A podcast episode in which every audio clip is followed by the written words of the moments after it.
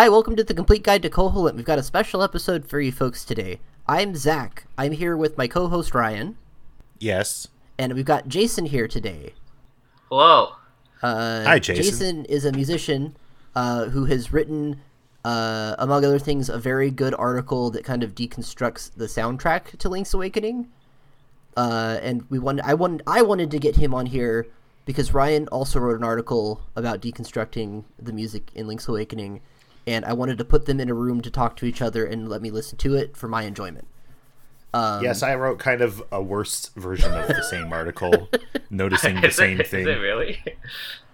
Uh, yeah, I, when I found your version, I, I guess we should start at the beginning. Um, why don't you describe your article? Yeah. Jason. So it's it's actually it's not actually about the entire soundtrack, but Link's Awakening is actually like one of my favorite game soundtracks ever. Um, but it's it's an article deconstructing specifically the dungeon themes from the game. So the eight dungeon themes in Link's Awakening. Um, I just thought they were really interesting when I played through them because like they're all. Uh, I think it's pretty typical and for a lot of Zelda games to use like the same music. Um, and Link's Awakening was the first uh, game to have different tracks for each dungeon. Um, and they're all really cool, and they're all sort of like variations on a theme. And so the essay is like a uh, explanation or exploration of how that cave theme from Link's Awakening gets transformed into eight different forms for each of the dungeons. And it goes into some of the different features of the music as well as tying it into sort of the larger uh, plot of the game. Uh, yeah.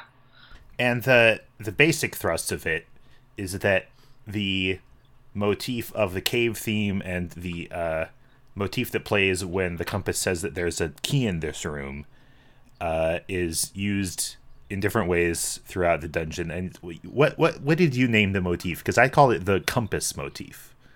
Oh, right, because that's right. That's what plays when you enter like a room with a compass and you have like there's a small key in there, right? Yeah, Um, yeah. I called it. It's funny. I'm gonna pull up my article because I remember what I called it. Um, well, okay. So I actually I didn't necessarily I called it the cave motif because the first time you hear it is in the cave theme. Um, Sure. But I actually separated that theme into sort of two different musical features and then one sort of like macro feature. The uh, the first feature, which is that rising motif, which is the thing that plays when uh, you have the compass and there's a key. That I just called it the blue motif because I like highlighted it in blue, and then the little like ringing sound that comes right after that is like a specific interval uh, interval called a tritone. Um, so I've highlighted that as sort of like the red motif, and then it's basically the the entire cave theme is basically the interaction of those two motifs moving back and forth, um, getting closer and closer in time until like there's sort of the, the track repeats, and so that macro sort of con uh, condensing of time is something I'm calling the Jaws motif, kind of like the uh, theme from Jaws, how it sort of like builds up and get if you feel like you're getting closer to the uh, um, to like the the moment, I guess. Rising tension. I explain this a lot better in my article. That's- There's like there's a reason I uh, there's a reason I write and and I don't do like YouTube videos, but I digress. We will definitely link to the article when we post this. Um, we are actually doing a tile today. I forgot to mention. This is tile F4. Oh, yeah. Is that right? Yes. Um, we t- talked. We wanted to get Jason on the podcast, and we asked him what tiles he might want to talk about. And you brought up F4 specifically, I think, in reference to changes to the soundtrack in the Switch version. Yeah, we got to dig into that Yeah. a little bit because there's some good yeah, stuff to talk for about. sure.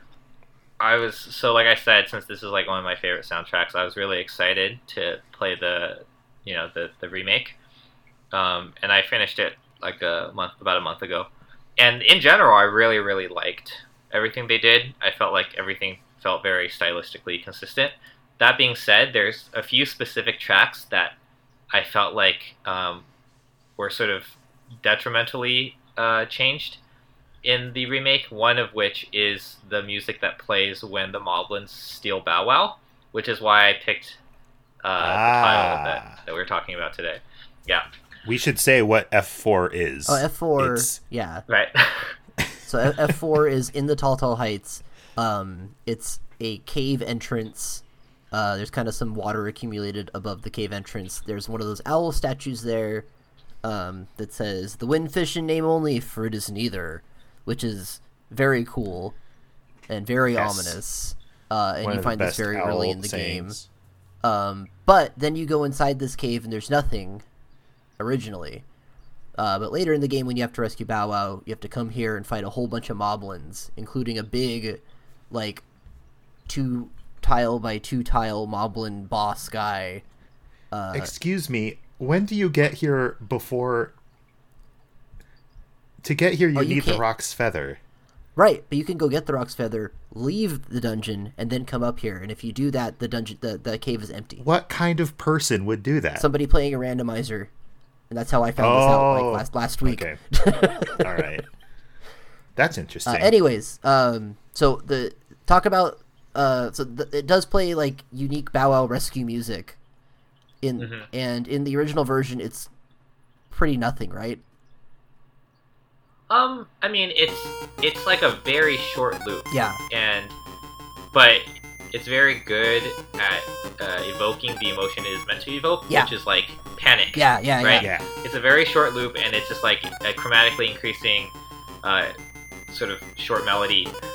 And in the original, right on the Game Boy soundtrack, like they're pretty limited in terms of what like instruments they can use. So, um, I think the original, you know, is just like a saw, saw or square wave sound, um, which has like a pretty sharp sort of edge to it. Mhm. Um, and so it really like it really drives home like the this like panic like red alert kind of feeling. Whereas in the remake, they really softened the instruments, and it just doesn't have like the same feeling at all. And I feel like it just isn't as good. It's all like horns, right? If I'm remembering right, like they kind of play like a bunch of sad horn sounds instead. Yeah, I can actually. Well, I'm not gonna play. I'm gonna like listen to it on my headphones. You should listen to it on your headphones, like- and the, the listeners will listen I'll to listen it. to it on my headphones too, and the Yes, listeners. will I'm maybe because I'm curious taste of that. what. Yeah. I think it was just a bunch of Oh, shoot. horns. Um, while you guys are looking have that up, the YouTube. Uh, what else can I describe on this tile? Oh, the, the cave inside, just for posterity, is it's three rooms. There's the first room with a moblin that's armed, the second room with a whole bunch of just regular moblins, and then the last, or then the third room where you fight the moblin boss. He will throw arrows or spears at you until he gets bored and then charges at you. He bounces off the wall, flattens into an accordion, and then you can strike him. Uh, you do that a couple times, and then he's kaput. You go to the next room. That's where Bow Wow is, and then you take Bow Wow on a big adventure, uh, which I think we talked We've about. discussed we, we talked about detail Bow Wow's. on the We did the Bow Wow's Madame adventure Meow episode. Meow episode. Awesome. But I like the the Moblin. The Moblin lair is like a mini dungeon or a dungeonette is super fun. Uh, Yeah. A nice little uh, soupçon, or that's not the right word. Uh, nice little uh, taste of dungeon without having to go into big detail. And the boss is cool. There aren't enough uh, bosses outside of the normal structure, Uh-huh. the d- dungeon structure. Yeah. And whenever they show up, they're very welcome. Yeah, this game employs those little like mini bosses very well. Yeah, I was I was just listening to the um, the remake version. Um, actually, the way it starts out is quite good with like the really urgent like strings, um, and then but then after that, like like I think you, you hit it right when you said the horns. It's just I think it's just one horn. It's like a really goofy sounding. Yeah, It is like a really goofy sounding. little it's like, like pitch trumpet. bended and thing. like sad sounding. Yeah, I mean, I, so I I can understand why they picked it because like the whole aesthetic of the remake is like it's like it it's a dream, so it's like a, everything looks like a toy, and they have the sh- tilt shift camera effect where like the edges of the screen are like blurred out, so it looks like a toy set, right? Uh-huh. Um, so like the music that I, I get why they picked it, and for a lot of the other tracks it works, but it for this one it just felt kind of like silly. It Maybe it is decreases silly, the tension rather than adding to it. I kind of put that song in the same realm as the the boss fight song, which I didn't care for as much in the remake. yes, I I'm less bothered by this track because it's so minor, and you know the Moblin Bow Wow. Maybe it's meant to be kind of like funny, but like the mini boss and the boss tracks, like them, those tracks not having that sort of hard edge from the, the Game Boy sound, Yeah. really, really took a hit. Yeah, I didn't care for it so much, and you hear it a decent amount, so it just it becomes kind of obvious. It's like, eh, that was an approach, but Mhm. um, And Now it's interesting oh, that they don't recreate that hard edge because they made the choice to stick with the 8-bit instruments or imitations of the 8-bit instruments in a lot of different parts of the remake soundtrack. yeah. How do you feel about Mhm. that? Because I've got opinions on parts that it's good and parts that I disagree with it. It's funny. Um, I liked I liked it generally. Yeah. I, I think. Um, well, it's funny because I can't think of any like example where it was like a like a hybrid between the eight bit and like more orchestral instrumentation off the top of my head. But I oh actually yeah I, yeah I think it was good. I actually really like that type of music. I really like the um, like chip tune plus Yeah. like orchestral thing. The uh, thing, the versions I'm thinking of are uh, Tall Tall Mountain Range, which Hmm. brings in the uh, Does it? I don't remember. kind of rhythm track in the middle of it. Well, I think You of know what I'm uh, talking about? I, I don't remember that one, but I, I think where one of the places it's implemented best is that new Angler's Tunnel theme, which That's the one I was oh thinking of. man, that's a good. Let's all talk about that. Let's talk for about a how while. good that song is. Yeah, that one. I loved it. I mean, in my art, in the in the essay that I wrote, like the there's like a section for each track, right? And the section for Angler's Tunnel is like comically short because all I wrote was, yeah, so they sped up the cave theme to like 120% and increased it by an octave, and that's literally all they did. Right. Yeah, Like, disappointing. I think I wrote, I, I literally just said, I guess they got lazy with this one. yeah, um, Ryan 'Cause, Ryan had a similar complaint on our Angler's Tunnel episode. Uh, Yeah. And apparently, the composers also felt the, of the remake had the same idea, because they like layered in the original theme with this other theme. they just a way that composed a is whole new thing on top of it Yeah. and used the It's original as a backing weird. track. It's really weird, but in a cool way. yeah. Yeah. Yes, I agree. It, I, I'm not sure whether it even matches up in terms of the rhythm or like No, Measures? it doesn't. It It's it, do- creepy. it doesn't. Yeah, it, it's quite unusual because yeah, like because the the original like the, the track sort of it doesn't speed up, but the interval of time between each of like the musical uh, moments gets smaller and smaller, right? That's like kind of like what I'm calling the Jaws effect. yeah, So yeah. like the fact that they had to overlay that over sort of like a more standard um, structure for a song means that the rhythm, the way the rhythm matches up, is like really awkward and it's it's quite strange. But I liked it a lot. Yeah. It's jarring in a way that's very good. Yeah. Um, Uh, let's see. I had one other thought on that track, which is um, Angler's Tunnel, obviously like fish themed. The the the new part that they added for that track sounds kind of similar to Camille Saint-Saëns' uh, Aquarium from his orchestral suite Carnival of the Animals. Um, so it's like a 1800s like romantic composer, um, and so this is like a it's a French composer he has this orchestral suite called Carnival of the Animals, and it's like every piece is like a different animal, and there's like different like you know moods and and things that each track is supposed to evoke. Um, though I think the most famous track from that suite is uh, the Swan, which is like a really famous like ch- solo cello piece. But um, the other track from it that I really like is called Aquarium. and It's supposed to evoke like you know aquarium of fish and the melody from that and the general feel matches really closely with um, with the Angler's Tunnel track. So I liked Hmm. that too. It felt like a sh- little shout out. I think Cool. yeah. Go ahead. No, that's all I have to say. yeah, we should link it. I feel like people people will get a kick out of that. It's like listening to the um, the classical piece versus the Uh, my notes also have a couple other spots where they brought the Game Boy tracks in. Uh, oh, they just used the original Thunder Drum sound, right? So, Oh. so like you get to the all the rest of the instruments, like they have like like like instrument versions, like new versions of the like the little melody it plays when you acquire it. And then you get to the very end and the thunder drum. I don't know if they gave up, but it's just it's just it doesn't ori- sound like a real drum. It sounds no. They could have put a. I mean, surely they had a drum to use, but instead they used the original Game Boy sound for it. And I'm like, Huh. that's a weird choice, but okay. huh.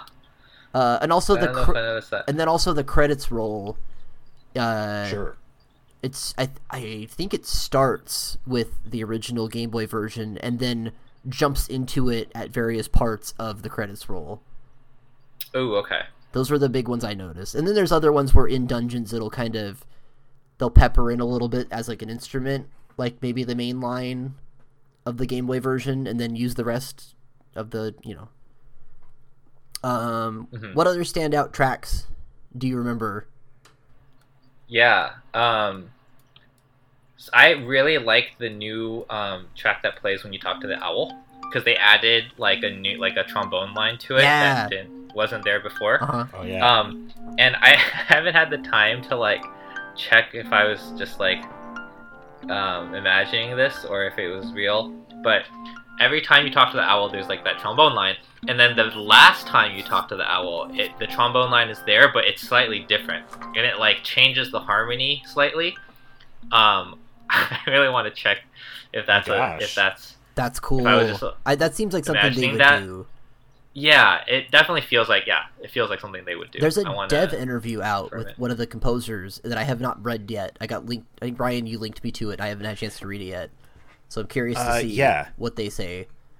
Uh, Well, it's, it's always interesting. I was gonna bring that up a little earlier because, like, the uh, composer talks about the mood that they were trying to do, and talks about like how in the earlier versions they were doing things a lot goofier, and they have a download for like the kazoo version of the main theme. Whoa, what? I want to link. Yeah. link me. I want to see this too. That Okay. sounds really cool. I'll find it real quick.